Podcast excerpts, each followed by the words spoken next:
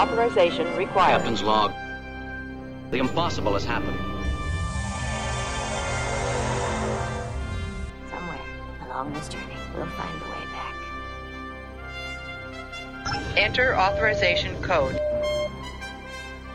We might have just discovered the first stable wormhole known to exist. Our mission is to go forward. And it's just begun. There's still much to do. Still so much to learn. Security authorization accepted. Command codes verified. Transfer complete. You're listening to An Hour with the Continuing Committee with your host, Charlie Plain. I'm uh, Keith Morris. I'm known on the uh, Decipher boards as Foreman. on, on the what boards? Oh yeah, Trek CC boards. Hasn't been deciphered for quite a while. So, yeah. I don't think I was ever even on the Decipher board either. So all right, so let me see. I didn't do any. I didn't do any research because I'm a lazy podcaster. Uh, you were on the show before, uh, episode something, which is what I'm looking. I don't know what episode you were in. You were on the Well, show, after, after Make It So. right? Yeah, you may, maybe it was the Make It So podcast you were on. I thought you were. Oh yeah, that's right. I don't think it was an hour with. I thought you were on an hour with, but you were on the Make It So podcast, and I'll find a link for that and put that in the show notes. Because, as you said, you won Make It So, and your prize for winning Make It So was to join a design team for a second edition expansion. That expansion is the one that we just announced earlier this week. Uh, tacking into the wind. So, one year out from winning Make It So, not quite a year, but you're on the other end of the experience. How was it? Tell us about it. Um, well, I actually designing cards that are going to see the light of day is a little bit more fun, I guess, than uh, the competition where you're making spending all this time making cards that are never going to actually be cards. So, especially, I gotta say, the favorite moment is when you see the art get put onto these cards, and man, that art team is amazing. Yeah, we we have an amazing art team, but they, they really don't. When you're designing, they really don't become real until you get the picture on there. Yeah, that's it exactly. So, um, the Mad Vulcan in the chat room just asked, how much more work was being an assistant designer than you thought it would have been? Um, I I think Make It So prepared me pretty well, actually. Um, like, our, Make It So had deadlines every week, I think it was, and it seemed to be, you know, a meeting every two days or something, trying to get you know, sets made and do do the challenge stuff like that. And uh, it was about the same. But uh, like we had a meeting just about once a week, uh, see where we're at, and some of them were quick meetings over, you know, half an hour. Some of them were, you know, two or three hour long things when we had major changes to discuss or when we decided to, to scrap the team that we were working on or when we were trying to get them to work in the first place. Yeah. So, why don't you, you know, you're the one that everybody wants to listen to. I've told design stories over and over again. So, just talk about, you know, we, we've shown off a half a dozen cards or so at this point, but just talk about how you got involved from, from day one on. You know, Sure. tell us, Um, tell us the story. Well, there was a it was an interesting thing because I'm looking forward to uh, working on the next set because I think the whole will be a little bit different because uh, what happened with this set was I, I started uh, working with Brad um, before uh, he decided uh, to to resign his position as lead, as lead designer. So it it was kind of a um, at the beginning he was still uh, working on uh, the previous set uh, that came out before Ritzy and uh, or Tacking into the Wind, and uh, he was mostly focusing his attention on there still. Uh, but uh, I know he was interviewed in one podcast, and uh, he mentioned me as being prolific. Um, I basically had uh, in the designers boards uh, pages and pages and pages of just ideas uh, that were just right off the top of my head. I'm a big fan of uh, brainstorming,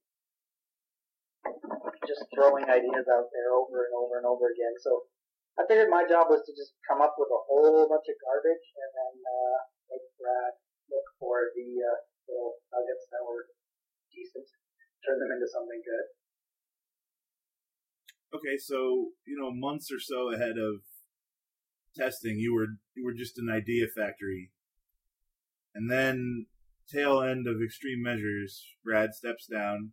He had to go do whatever he had to do. Uh, what was that like for you, transitioning from working for working for Brad to, to essentially working for me at the moment?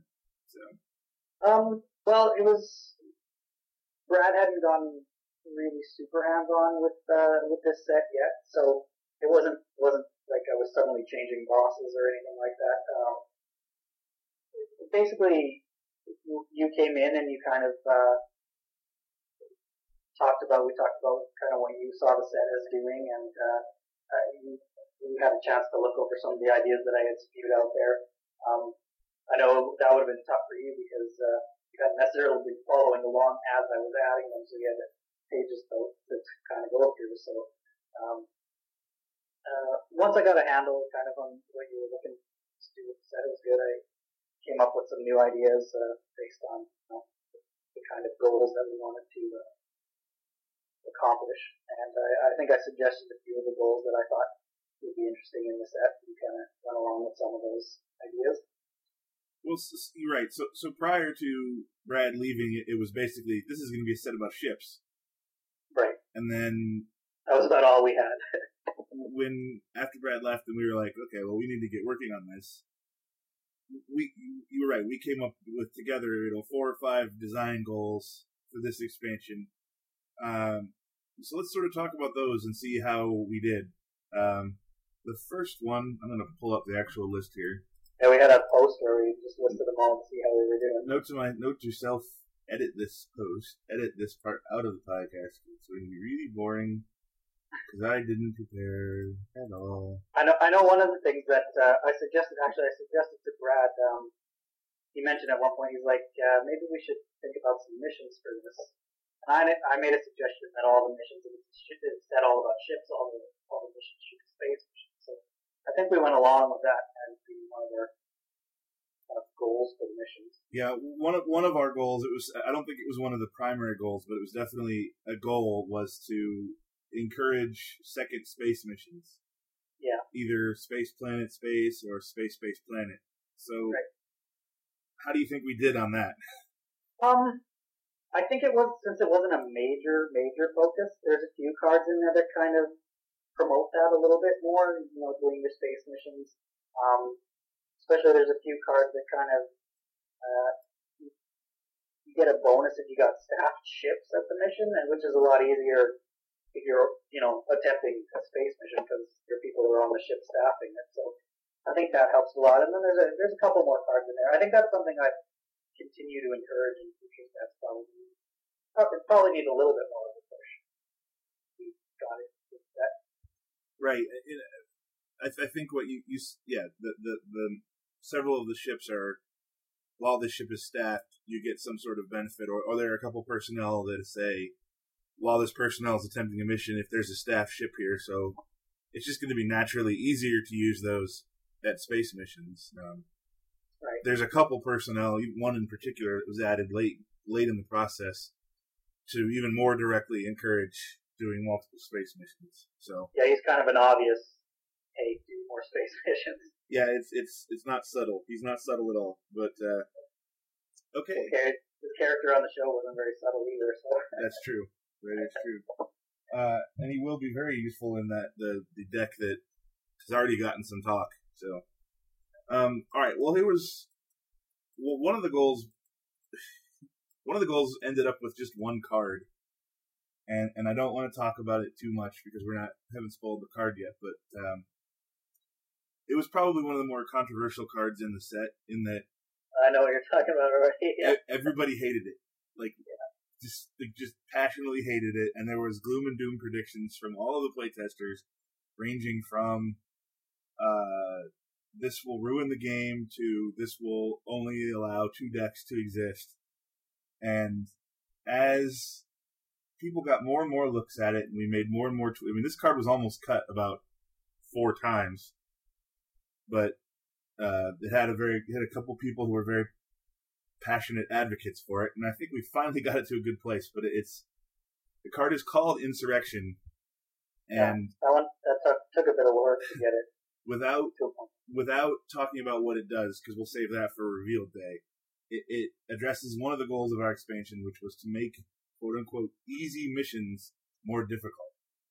Yeah. So, what's an example of an easy mission out there? What were we trying to target? Oh, uh, well, you know, something like Survey New World shows up all the time, and uh, ridiculously easy for some affiliations to do, especially like uh, you know the strength greater than 28 or something like that. It's super super easy. Um, really, I think if you ask anybody, an easy mission is anyone that has pretty low attributes on it. Low attributes and, and decent points. Yeah. Yeah, and decent decent amount of points for the low attributes, but uh, yeah, because skills you can get skills. They're not really like you can put a buttload of skills on a uh, mission. People would probably still go after it if it had a, a low enough attribute. So those were sort of our two secondary goals, and then we had three bigger goals. Uh, the first of which was to encourage the use of big ships. Yep. And, and the, the feeling was one of the things we asked early on was why would I ever use the Sovereign when I can use the Excelsior? What was that? I said exactly. So, what kind of stuff is in here to encourage the use of big ships, and how did it come about? I mean, what was the design process for it? I think uh, a lot of those you were kind of the lead on on that uh, that angle. Um, I think most of them come out as sticks. Um, you know, you, you're going to punish your opponent if he's not using uh, the the bigger ships. Um, but there are a few carrots as well will give yourself a bonus for using the big ships. So you get a little bit of both of those. Right, and the, the one card I know that's been spoiled out there is uh, Rush Job. It's the one that it could potentially stop up to three people if you're not using the right kind of ship.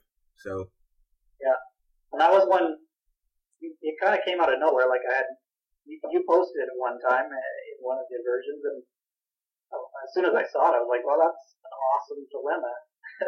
So was, that, you get those nice surprises sometimes when, when you post something that we hadn't even talked about, kind of, hey, would this work? And it just shows up, and then and I get kind of excited when you see a nice dilemma like that. Yeah. So, uh, in addition, we, we've we've put some big ships in here too. Um, not not every ship in the expansion is a big ship, and, and we're defining big ship as four or more staffing icons, one of which is a gold star. So uh, we've put in a couple. Um, we put in some some neat stuff. The the, the one of the missions um, ha- is is definitely going to be popular in decks that have easy access to big ships. Yeah. Now, That one goes about it a little, little bit different. Look at the staffing icons.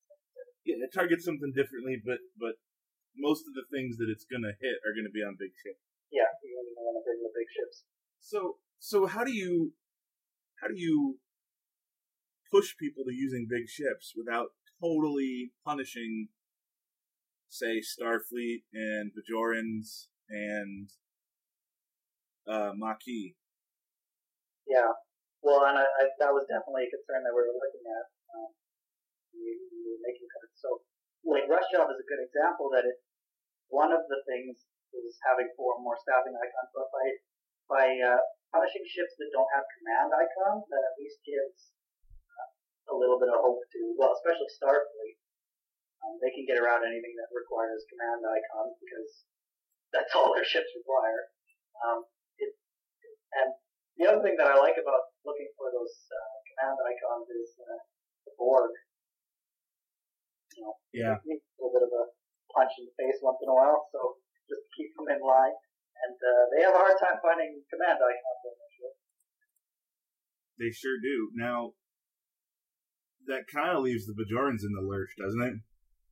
Yeah, the Bajorans uh, have some issues with that. They're, they've got one kind of big ship, but um, and they didn't necessarily need to get hit, but it's one of those issues where you know it does so much good for the rest of the, the game. Is it okay to you know give the uh, Bajorans a little bit of hurt on that?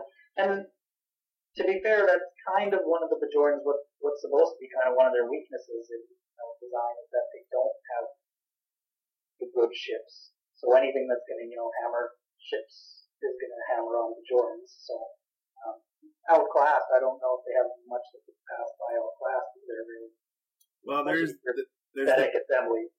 There's the Batane, but yeah, nobody Yeah. nobody ever uses that ship. So, um, one of the goals was to give everybody every we use the word faction loosely to mean uh, affiliation and sub-affiliation. Uh, give everybody a ship and a captain. Did we hit that goal? Oh, we came pretty damn close and we didn't get them all. I, I think there are two that we left out. Um, yes. One Yep. left out because action. well, you know, let's let's let's we can we've we've danced around a little bit in the Q and A's. Who doesn't get a ship or a captain? Well, uh, yeah. Or do not get a ship or a captain. And there's one other, which is Terok Nor. Terok Nor as well, yeah. Everybody else gets a, uh, well, uh, yeah, everybody else gets something they can play to their headquarters. Yep. Um, we left out because there weren't a lot of options to give them. I think that's part of the reason the Borg as well. It's difficult to come up with unique ships for uh, some affiliations, and you, you could maybe give them another non-unique ship, but uh, they didn't really need that kind of thing. Now the the Borg do get something interesting, which is uh, assimilate starship. Do you want to talk Right. about this card a little bit? Well, that was kind of uh, when I was looking at the you know the flavor of the Borg. One of the one of the Borg things is, is using your cards against you. So I was trying to come up with a way of taking an opponent's card and using a ship somehow using the opponent's ships against them. And I figured, well, we have the, a mission that can assimilate people from your discard pile. So if you have those extra ships in your discard pile and you're not using them, maybe the Borg is going to say, well, if you're not going to use it, I'm going to use it. Um, one of the fun combos somebody talked about was if your Phoenix get ends up in your discard pile, well, you're going to need 10 more points to win the game. Now, did us how tell tell us some stories about assimilate starship's design and development. Was it always a mission? Um, no, there was at one point there was at an event that it was looking similar to Krug, but uh, it was really difficult to balance the power of that card. Um, it came close, but every time it would, you know, it would either swing to too powerful or now it's useless, and I would never spend this much time just trying to assimilate the ship. So we decided to uh, simplify things a little bit by by not attacking ships that were in play, uh, but taking one from the, the pile instead. Well, yeah, I, I think you're understating your importance in the printing of this card because it was pretty much we'd pretty much killed it. That's true. We we had cut it.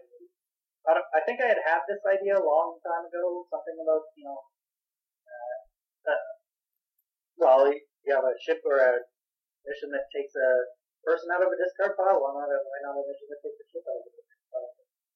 Um, it was interesting. The playtesters when it when it went to playtesting too. It was kind of some of the similar comments that are going around the board that well, it's Delta Quadrant mission. Why would the Borg ever play a Delta Quadrant mission when you can get five points from the annexation drill. So, um, but uh, I, I think it might, people that are thinking that way might be underestimating the, the two span and it's you know it's, as has been pointed out, it's useful for the Queen's Borg sphere too. Yep. No. it's pretty, it's pretty, it's a pretty easy mission for the 40 points, really, to the end. Yeah, and, and I know it was at one point in the file. It was an alpha mission, and it was just still too good. And I think I really wish I could remember, you know, but the, the team worked well together in making that mission, saving that event, and turning it into something interesting for the Borg. Even though they don't get a ship and a commander, and we tried. It's it's not like we didn't try Yeah, to give them something. We looked at, we looked at a couple of things to try and, um, we even looked at doing a new version of one of their unique ships, but, um, they just weren't working out really well. One of the things that really annoyed me was the, the Borg queen that already says that she's the matching commander of any ship that she's on. That would have been perfect for this set, but was already Yeah, done. She was already out there. So, okay. Uh, another goal was to bring back some underplayed deck types. One, we got some good stuff yeah, one of those has already been hinted at, which is the Voyager's Force Space deck. Um, they're getting two or three pretty pretty tasty cards to chew on. What other kind of decks were we looking to bring back?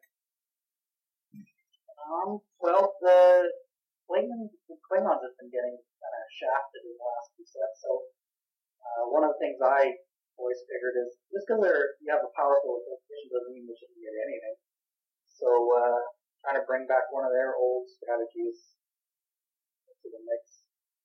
Yeah, go look at Klingon events from Premiere, and one of those is going to be pretty useful with the the Klingon. event's hit. from Premiere.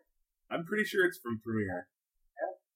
but uh, it's going to be pretty useful post tacking. Um, but you're right. We we sort of set us a goal with this expansion of saying we haven't given the Klingons anything in like a year and a half. We have to give the Klingons something. But we didn't want to make just a really good Klingon captain and ship that could go in every top level Klingon deck. And uh, we, I, th- I think you and I did a good job at coming up with a, a Klingon set of cards that make you are going to make you want to build a different deck. I think that's that's where the whole bring back some old deck types kind of started. Even was that we said, hey, we want to put something for Klingons in here, but we can't, you know, keep adding to their arsenal. So maybe bring back something, one of their old types, and then we figured, well, maybe we should do that for some of the other affiliations too. Yeah, uh, the Romulans are getting the, the, the Romulans aren't getting so much an old deck type brought back, but sort of uh, more tools for a potential Romulan deck that's been out there that never has really developed. Yeah, it's one of their, you know, strategies that they have that they just don't have enough stuff for it now for it to be viable, but, uh, we gave them a couple more tools for that and we'll see how it pans out. Yeah, go look at uh, Romulan cards and I want to say Call to Arms for your clue there. Um, a, a- deck type that's very near and dear to my heart is Dominion Infiltrators. They get a little bit of love. Uh, do you? Obviously, uh, Starfleet Mirror universe is getting a little bit of love. Yeah. Um, I, well, so, somebody had asked in, in the in the Q and A, what card was in the to do list the longest, and I have to think it's that one because I, I- think people have been waiting for that one forever. And then the fact that, you know, I tried working on a version of it during Make It So, and I think I actually pitched the version that our team had, had made in Make It So first, and then there was some issues with that, so. But people have been waiting for that for a long time. And we already had a really great image picked out, so. Yeah, and, and I said this briefly, but when I, we were working on this, we were breaking out this set. I, I texted Brad. I, I still talk to Brad quite a bit, and I said, "Was there a reason you never made Starfleet Mirror Defiant, uh, or was it, or did you? I mean, was there a, an actual reason why you avoided it, or did you just never get around to doing it?" He said, I, "I just never got around to doing it because there's no way." any card that we ever made for it would ever be as cool in the game as the ship was on the show. And I was like, wow, that, that kind of makes me not want to try to make it, but, but we felt like we needed to. And, uh, that ship was originally going to have a matching commander that was an AP card. We were gonna Yeah. do, we were gonna do a promo. I, I won't spoil who it is, but the matching commander of that ship was going to be a new AP. We were gonna sort of do a preview. Um, that idea got killed two or three weeks in. I think we decided that they needed some personnel with game text. But that ship kind of languished for a while before, and I think it was you who hit. well, it was we that one. I think the final version that kind of came up there was the three-way meeting that we had with you, myself, and Brad. That was kind of a okay. Let's go through everything. Brad is available to kind of you know give us some some of his his knowledge that he's gained over the years on some of these things. And I think we just chatted about that one for five to ten minutes or so, and then suddenly it kind of just came together. yeah, once once we put the order on it, I think this, the thing became money. Yeah, and I and I think that when we, we decided what that upgrade should do, like a nice simple destroy an event, but it was like destroying an event can be a game changer, and I felt like that was it really fit the the enter, the, the defiant like when it shows up in the in their universe, it's kind of a game changer. The whole, the whole game changes. Yeah, no, I agree with you. I, I think it's going to be a great card in that deck, and, and I think people are going to like it. I think the uh, main issue that we had to then do after that was just deciding how many tier people you had to command before you played it. So Yeah. I think that's the only thing that changed. So we, we sort of had one other goal that somewhat contradicted our big ship goal. And the, the goal was to encourage people to play with more ships in their deck. Right. And I think that that was to balance out the, the affiliations that don't have big ships. right. Say, well, if you can't play big ships, you at least have to play more ships. I, I think that's fair, but you know, we got some. There was a couple cards that wanted you to have, you know, a, a ship at the mission. The Galileo Grounded says, "I want a staff ship at my mission," and the the feedback was, "Well, that that encourages me to run small ships with little staffing on it, so I can leave as few people as possible." I'm like, well. You know, not every goal is 100% compatible, but if you're using little ships, you're going to get smacked around by some of the other cards in the expansion. But at least if you're running multiple ships, you're you're doing something that we wanted you to do. You know, you're not just yeah, and that, that Galileo ground is going to be easier if you've got you know, a couple of ships. Like, you got your big ship and then bring a support small ship. Yeah. So I have a question here from the chat room from Jared. He wanted to know what were you able to do to make this set appealing both to newer players and seasoned veterans? Well, I think the veterans are going to love the the cards that are kind of throwbacks to old, um, you old uh, strategies that you know you wish worked but didn't. And uh, the, I think veteran players love that going back through the binder and finding all these cards that are that were just binder fodder, and maybe now maybe there's finally use for them.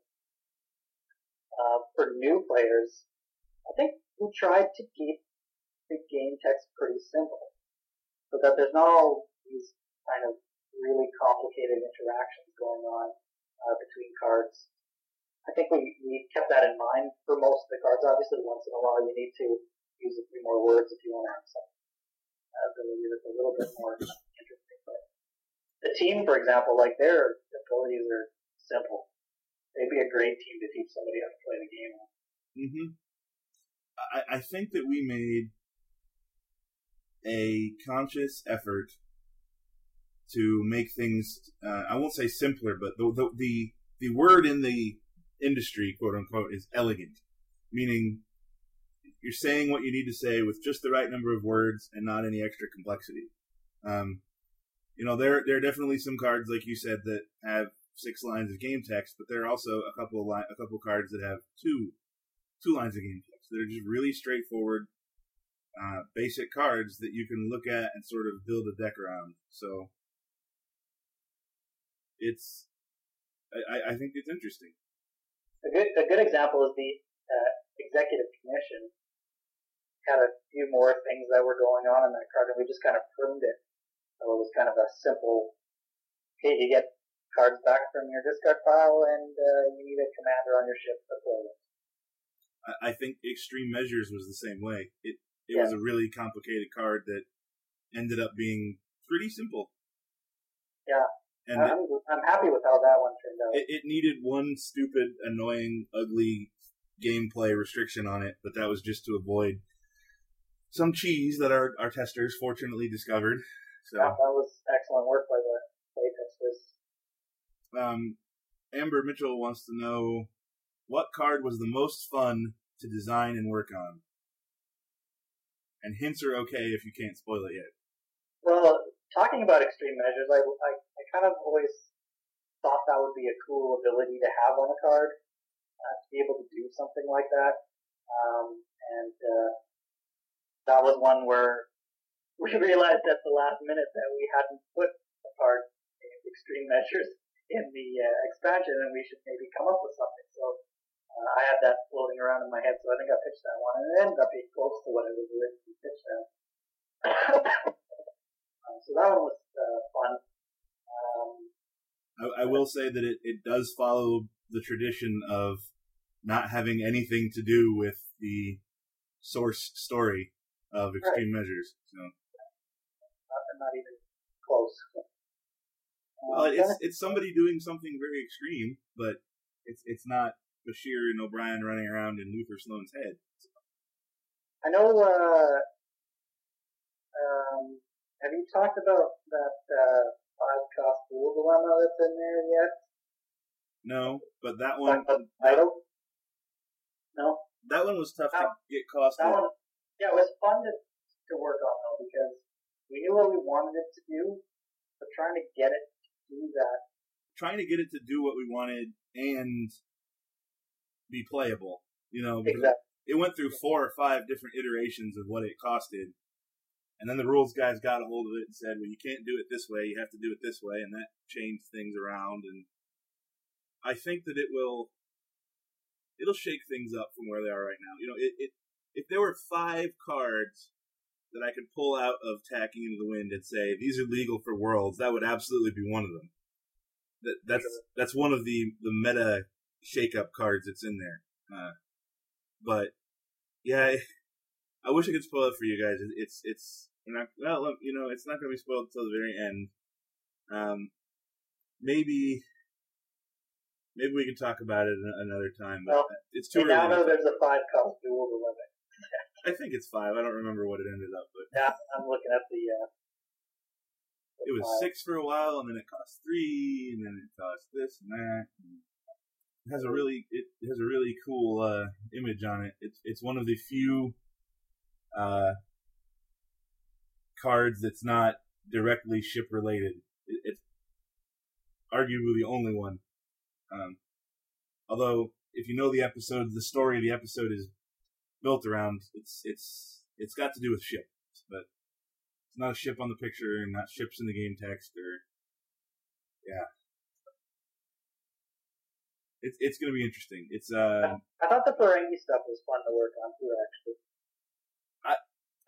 I wish we'd done more with them. I, I don't hate them. I, I think they're in a good place. That the cycle of cards that the Ferengi get uh, are definitely going to help them. and, Uh, and they give them something new to do. yeah, and and a virtual rule, which Yeah. you know we haven't had yet. So that'll That was kind of one of my personal goals was to try and get a virtual rule in somehow, so that when you draft Reyga, you could draft the rules for him.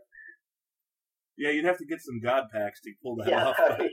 a lot of luck to do that. But at least uh, if you were playing, you know, with, with new players, you could say, well, here, Reyga can actually do something in your deck now. Yeah, and it's a rule that has a, a built-in way to go under your Ferenginar too. So, um, I think Section Thirty-One this week has a Ferengi spoiler. So if you haven't listened to Section Thirty-One yet, check it out because I think they spoil one of the Ferengi cards.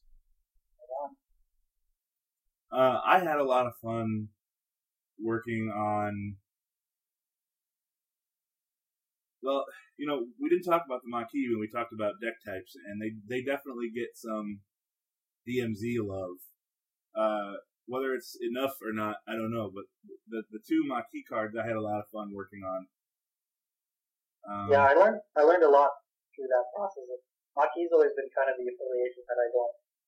I haven't played it much myself or played against it, so I didn't have as much insight into into you know what they need to uh, to add to the game. But uh, I think what they got is really interesting. Actually, Well, it, it, there was it a, adds to their flavor. there was a cycle of personnel that were sort of split allegiances, right? And and we tried for a long time to make it so that their game text was a hybrid of the two factions that they were related to. Um, one example was uh, Ben Maxwell and the Phoenix. Um, we tried to give them TNG Federation flavor blended with Cardassian flavor. And it worked for a while, and it didn't work, and then, you know, it, it, it tended to go away. But the, the Maquis personnel uh, still has that on there. It still has the Maquis flavor blended with the other faction flavor that uh, they're, they're sort of in between. It's, it's sort of a moment for the character where they're in between two places and the game text sort of reflects that, and I like it. I, uh, it's also an ability they really needed. I really like how it ended up too, and there was just that last little tiny change that was made uh, that I think finished it off nicely. Yeah, that was another card that had big rules headaches back and forth trying to get worded right, we finally got to a happy place with it. But There was, there was a bit of balancing issues with it for a while too, because you know you figured out the right numbers to put on it. yeah, the right strength. So, what what was your favorite card to to, to see through? Um, well, I like uh, the way that I'm gonna go ahead and name it Cloak and Dagger. Um, kind of turned out in the end. Yeah, That was one that I, I think I pitched the original kind of idea, and then it definitely had issues. With the original idea, but it's in the same spirit of the original. yeah, it, it was it was it was too good, and then it was too terrible, and then it was really too good, and then it found a happy place. Um, it, it it's it's you're gonna write an article on that coming up later in the in the spoiler season, but it uh it's gonna be really useful for one deck in particular, well, two decks in particular. So Yeah, there's there's some interesting uses that as I've been thinking about what I want to write in the article that uh, it, it'll show up uh, in a few decks. I think once in a while. So Oh, I definitely think so. You and I have been going back and forth through the Q and A thread, answering questions. Are there any questions in here that you wanted to expand on more than you did in text? I think I kind of covered a lot of them in there. I've been uh, pretty proactive in trying to keep up with that because I it could probably get away from it pretty quick. It's it's it's tough for me sometimes. I'm trying to decide, you know, how do I answer this question without giving away the whole store kind of thing. Absolutely. You- You know what's surprising me? Nobody's really talking about christening. That's I noticed that too actually. That nobody you know brought it up. I think it's because it's such a simple card, but it's gonna have some big impact. I think.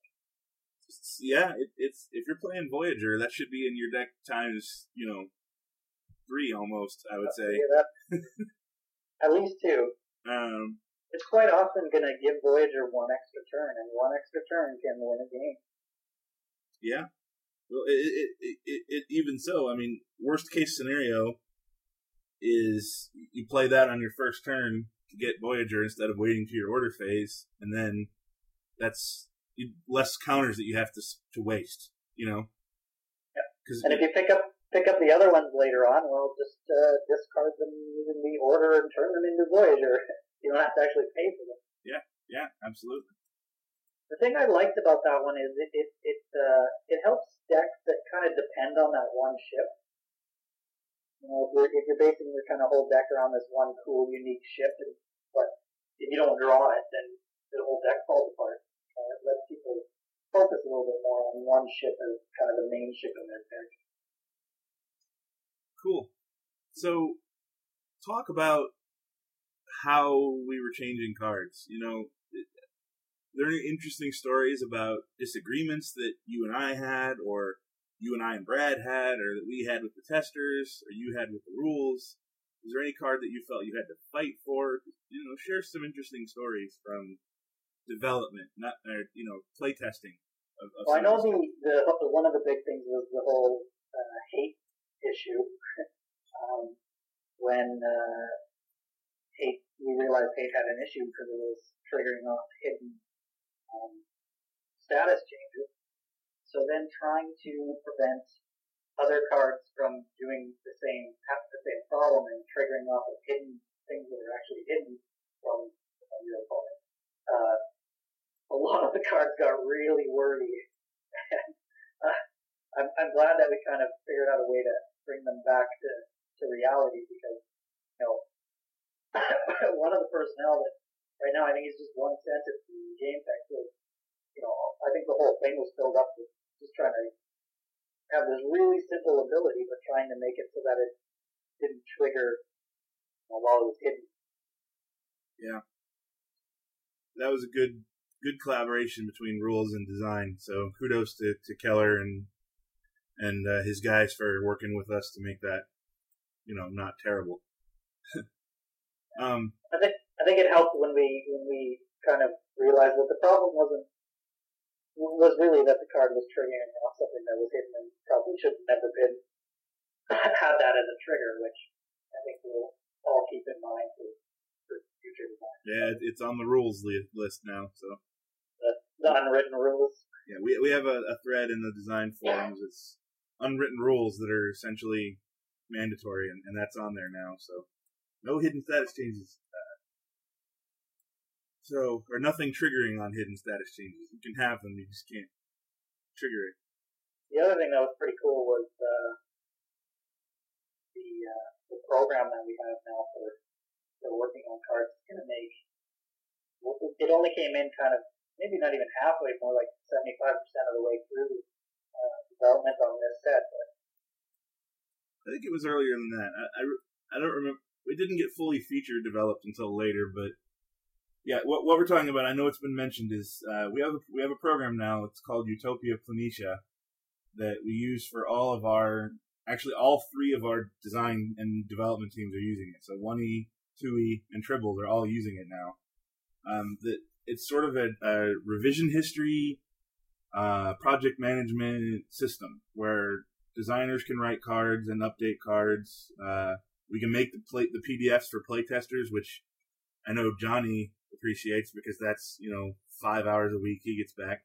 Um, the rules that guys, also gives us gives us and a little bit of extra time when we're developing. One of the issues was, you know, well, we have to have these changes ready to go to art so that art can do the changes to the playtesters file. So kind of, I think it ends up giving us an extra day to kind of make revisions before.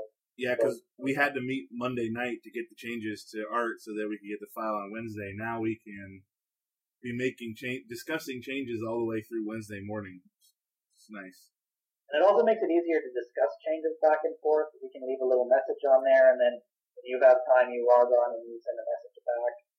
All you know, each individual card has its own kind of little placement of messages, so we can discuss them individually, and it and it flags them every time somebody makes a new comment. So I can see, oh, Charlie wants to discuss this. We don't necessarily need to sit down and have three or four hour meetings. Yeah. I, I could talk about cards all day, but uh, yeah, it's not always efficient to do that. So, for example, the, the really nice thing is that it gives us a full revision history. So I, I went back and looked at Assimilate Starship, and it was version uh, D. Oh, that's a lie. Sorry. Uh, version G when it became a mission. So we start with A, and each week gets a different revision. So you know, six weeks in, the card was on the bubble, and we we turned it into a mission. And uh, it got a few more changes, but pretty much once we hit it as a mission, it uh, it stayed the way it was, and it was you know the testers grumbled and didn't like it, uh, but they came around eventually, seeing the seeing how you know. And the thing here's another thing: there's been this expectation recently that everything needs to be self-contained, right? That everything we're gonna, if we're going to put in uh, a Delta Quadrant Borg card, we need to put in all the Delta Quadrant Borg cards at the same time. And I certainly understand that mentality. And I think there are cases when you need to do that. Uh, I also think that there are cases where you can very successfully sort of foreshadow. Um, the one I like to use is we made Nathan Samuels for Starfleet two or three expansions before we made the Enterprise Square people, but they work perfectly together. So Nathan Samuels, I remember when he came out, everybody was like, "This is terrible. Why would I ever use him?" And then he was made and put in that set, knowing we didn't know what the Enterprise Square people's exact mechanic was going to be or what their ability was going to be, but we knew they were going to be non-humans, and we knew that he would work with them. So, Assimilate Starship might be a lone Delta Quadrant mission for the Borg. It doesn't mean that we're never going to make more stuff for Delta Quadrant Borg. In fact, I'm almost positive we are. It's just, it's also not a high competitive card either. You know, and that's I think that's something that you and I talked about midway through this expansion that that uh, peak, peak performance and extreme measures were very like expert level. Yeah. That they're very these are advanced players only type expansions, and this one we made a conscious effort to bring it down to sort of intermediate level. Where there's there's some advanced cards in here, but there's also some uh, very local, casual, fun, friendly deck cards, and I think Assimilate Starship for now falls into that category, but it doesn't mean it can't be developed further. And I think that's always in my mind because I'm trying to build a, a group, like a play group here, and so I, I'm kind of thinking about these guys that I'm trying to recruit. What kind of cards do I think that they would, would pull them into the game, and, and uh, you know that would be simple yet you know fun enough to keep them interested, kind of thing. So that's always in the back of my mind. I think when I'm designing cards right now. So that that helps keep that in the set. Yeah. So one last topic I want to ask you about.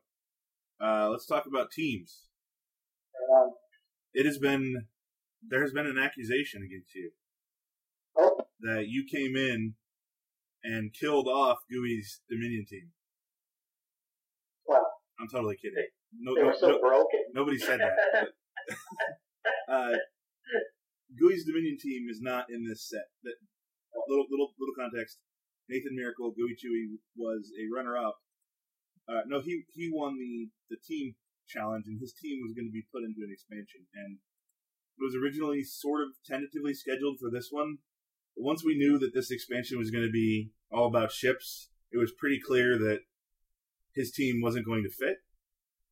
So I went to him after Brad stepped down and I said, Look, I want to make your team. We're still going to make your team, but can I push it an expansion back? And he said, Sure. So the That's Dominion team will be coming in number 25. but does that mean that we don't have a team in tacking? There is a team attacking. But it's not the team that you wanted to do to start with. No, we, we started working on one team, and uh, Well, you know, what team did you? What team did we start with?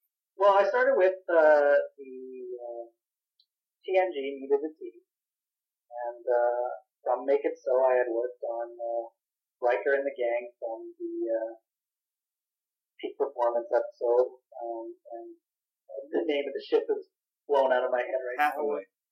Hathaway, yes. So the Hathaway group, and frankly, I was actually by the time we got them working, pretty happy with the way that they were working. Um, one of one of the reasons that I thought they would be good is it's tough to design a team when you have the restriction kind of that they have to be related to ships. So they all have to kind of maybe reference the ship, or, or the ship has to reference them somehow. Um, and what ended up happening is it ended up being too much like uh, Equinox and the, the Joint Resistance team because they have their ship kind of tying the whole team together. Um, so we decided they were a little bit too much like previous teams, and it was you know more of the same old stuff. They had a slight twist on them, which I thought was enough, but uh, Playtesters definitely did not think that was enough of a change from the other two uh, teams. So they went through three or four weeks of testing, and then we had to kill them and that left us with a gaping hole. So, what's the team in tacking? You want to say which affiliation the team's Yeah, for? what affiliation are they? It's Cardassian team. And Most. We've got an article coming on them. I would say most. Yeah, I would say almost entirely. There's just Yeah. a non-Cardassian card that works well with them, Yes, exactly. and they all have to do with ships. Um, I think we'll leave it at that and let the speculation run wild. Maybe uh, talk about it here a, little bit more in another week or two.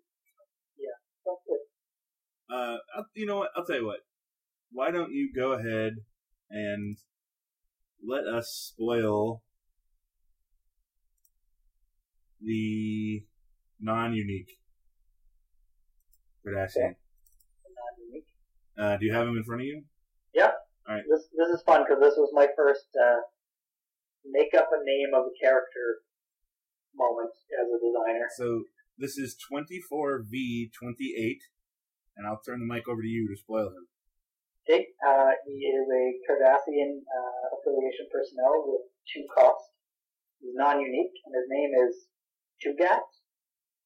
Uh, he's got a staffing icon, Cardassian species, geology, medical officer transporters. His stats are straight fives, five integrity, five cunning, and five strength, and then he's got some game text. When you discard a ship from hand, No, that that's old. That's you have the older version. Sorry. oh, I have an old version. Yeah. Uh, he got Okay. updated in the last. Sorry. Do you have do you have the new version there? Yes, I do. Uh, Okay, you might as well read it. While this personnel is attempting a mission, he had to change to a while because as a when you can only use them once. Right. So, while this personnel is attempting a mission, if you discard a ship from hand, you may reveal him to make him attributes plus one until the end of the turn, limit plus four.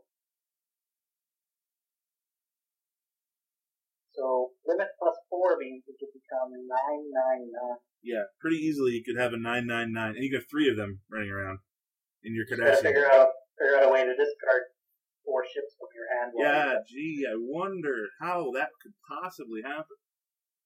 Sounds like a mechanical link for a team to me.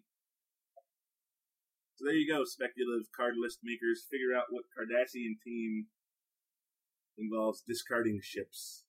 I like that we made it difficult by giving them the name of a character that we just made up. This is a guy that we made. Oh, his lore is Yes, sir. yes, sir. All right. Any last last hints or spoilers or comments you want to make on tacking into the wind? Um, there's uh, a lot of people with leadership. That is true. I remember going through one time, and I think at one point every personnel has leadership in the whole entire set. But you know that's going to happen when you've got a lot of commanders of ships. Four, five, six, seven, eight, nine, ten, eleven. Eleven personnel have leadership, and I think only like four don't. So The, the other thing that I noticed, I was chatting in the, the chat room with some guys, and I noticed that uh, for all those speculative card list makers out there, the letter X shows up in a lot of card titles. Shows up eight times. really, Yeah. Now you're gonna make me go count. Well, I counted it three or four times to make sure. There's But one. uh, some of some of them have been spoiled actually already. We've got the Phoenix, an executive commission. Yeah, and we talked about one in the podcast. I think we talked about at least two, two of them in the podcast. Oh, Benjamin Maxwell. is an X. Yeah. Oh yeah, we've talked about several of them. With wow, that's Yeah. a lot of X's. We talked we talked about one of them without naming him. Yeah, there are a lot of X's in this. So it was funny because I was in the chat room. I said, "Hey guys, pick one letter of the alphabet. and I'll tell you how many times it shows up in card titles." And they they picked X. It's a big surprise. Wow. Cool. Well, thanks for being on the show again.